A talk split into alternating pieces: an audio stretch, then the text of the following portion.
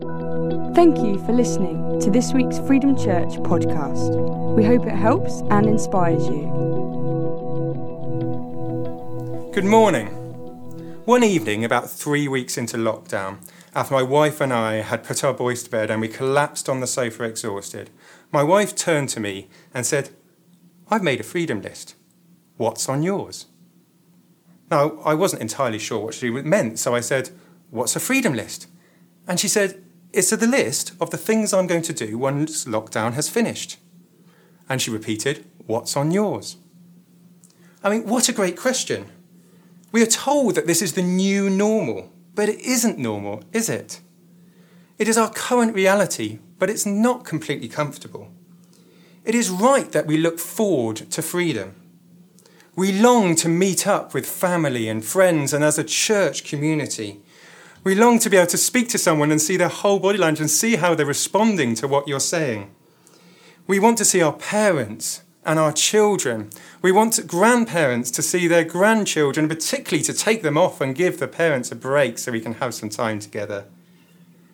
To be unleashed, which is the title of this series, now has a deeper meaning when we can contrast our lives now and three months ago. We've looked at unleashed power, unleashed people, unleashed presence, unleashed potential, and today is unleashed participation. We've been using Acts as a launchpad to think about how the early church were, and today I'm going to read Acts 12. I'm using the Message Bible as I think it brings out something very interesting. That's when King Herod got it into his head to go to, after some of the church members. He murdered James, John's brother, when he saw how much it raised his popularity with the Jews, he arrested Peter. All this during Passover week, mind you. And um, had him thrown in jail, putting four squads of four soldiers, each to guard him. He was planning a public lynching after Passover. All the time, Peter was under heavy guard in the jailhouse. The church prayed for him strenuously. Then the time came um, for Herod to bring him out, him out of the, for the kill. That night, even though sh- um, shackled to two soldiers, one on either side, Peter slept like a baby. And there were guards at the door keeping their eyes on the, on the place. Herod was not taking no chances. Suddenly, there was an angel at the side and light flooding in the room. The angel shook Peter and got him up. Hurry! The handcuffs fell off his wrists. The angel said, Get dressed, put on your shoes. Peter did it. Then grab your coat and let's get out of here. Peter followed him, but didn't believe it was really an angel. He thought he was dreaming. Past the first guard and then the second, they came to the iron gate and that led into, um, into the city. It swung open before them, and they were out on the street, free as the breeze. At the first intersection, the angel left him, going his own way. That's when Peter realized it was no dream. There's so much in here that can jump out of you. But what jumped out was me was, wow, Peter's in jail. He, um, it's the night before his trial and potential death, and he's sleeping like a baby. What a man of faith, hey? So relaxed, so chilled. But I immediately felt God correcting me on this. He said, This is not the message I want to give you. He said, While Peter was sleeping, others were praying strenuously. While Peter was sleeping, God had other plans, and he had to send an angel to shake him to wake him up. Now, some people have speculated if this outbreak is part of the apocalypse. So I did a little study on this, and you'll be pleased to know I have the answer. The word apocalypse is a Greek word, um, and therefore is very easy to look up in the original Greek New Testament. So I'm going to read a few verses so we can get a feeling of what it means. In Matthew 11, 25 and 27, it says, At this time, Jesus said, I praise you, Father, Lord of heaven and earth, that you have hidden these things from the wise and intelligent, but and apocalypsed them to the infants. Now, in no way do I think that Jesus is using the, um, the meaning for apocalypse in the same way that we think about it. So let's look again. In Galatians 1, Peter reflects on his conversion on the road to Damascus, describing how, um, how Jesus was apocalypsed to him. And famously in Revelation 1, it starts um, this is the apocalypse from Jesus Christ. From this, we can see that the apocalypse is an unveiling, a revealing, an exposing, a revelation. And in these biblical contexts, um, it is God showing us how He sees the world. And I think that this is exactly what is happening now.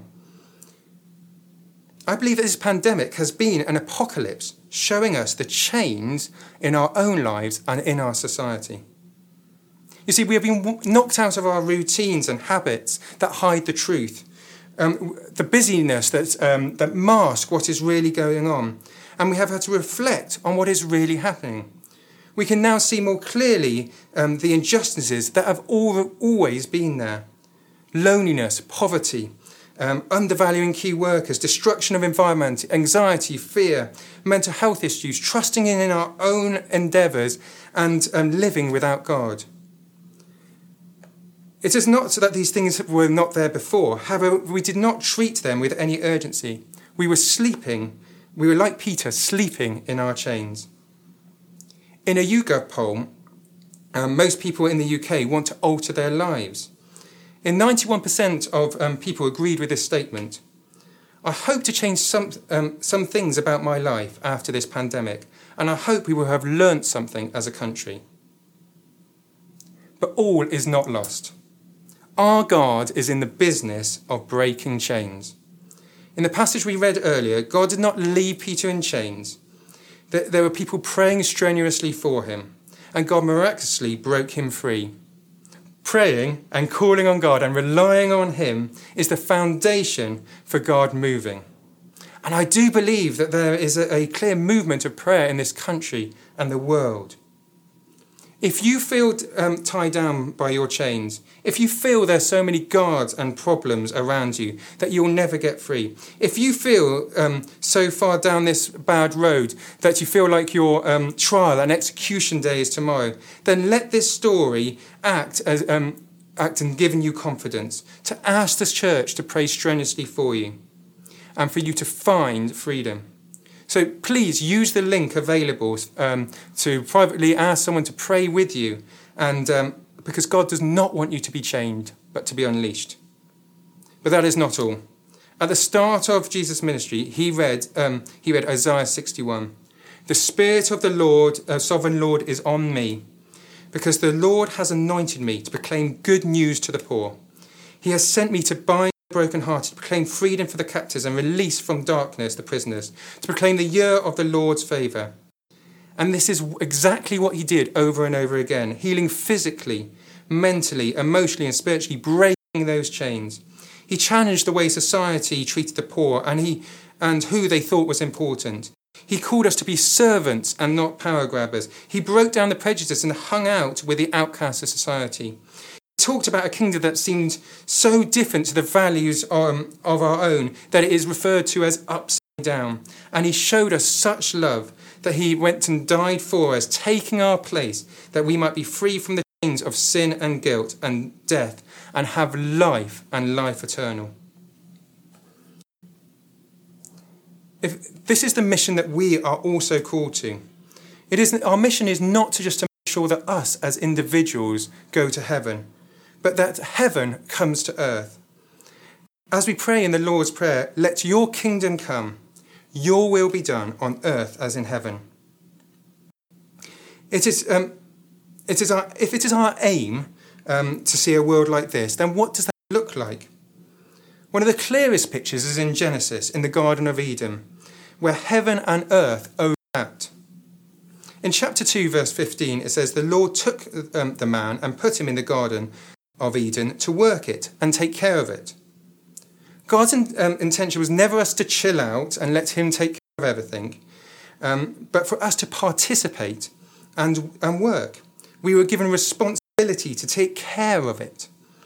God has chosen, chosen and designed us to be full participants in the running of His kingdom. He even brought us the animals and asked us to name them. In verse 16, um, God, um, it says, God gives us freedom to eat from any tree.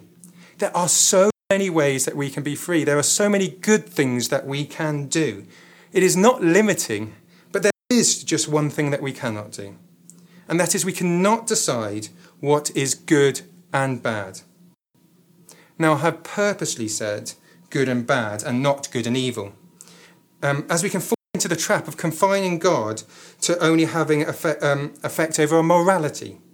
God's knowledge of what is good and bad stretches over every aspect of our lives. It may be our family, how we treat our environment, how we do business, how we make decisions, our money. Um, every way, in everything, God knows how to do things well, very well.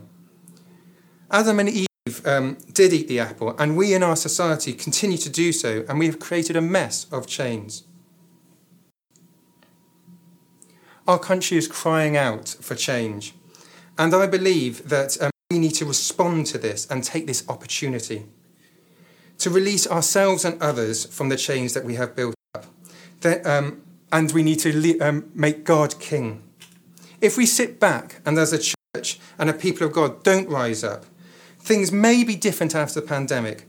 But if, um, but if our society relies on man's wisdom, then we will make the same mistakes again. Now, I'm fully aware that after a talk like this, that we can feel that we have actually um, have another chain being put on us, something extra to do, something else to fail at. Um, but I want to make it clear to you that everyone's participation is going to be very different. Um, for some of you, you are um, looking after children and you are in the home and you are, um, and that is your world at the moment. Well, if you ask God for His wisdom and you participate in obedience, then you are bringing His kingdom there, and that is a hugely vital role for building the kingdom of God. You know, Sim and Lottie and the leadership can't be in there with your family. You are the one who's bringing the kingdom there. It is vital. In your workplace, on the sports field, um, on Zoom, in the way, any ways, any, any part of your life, um, then if you bring God into that area, then it, it is areas that as a church we cannot reach without you.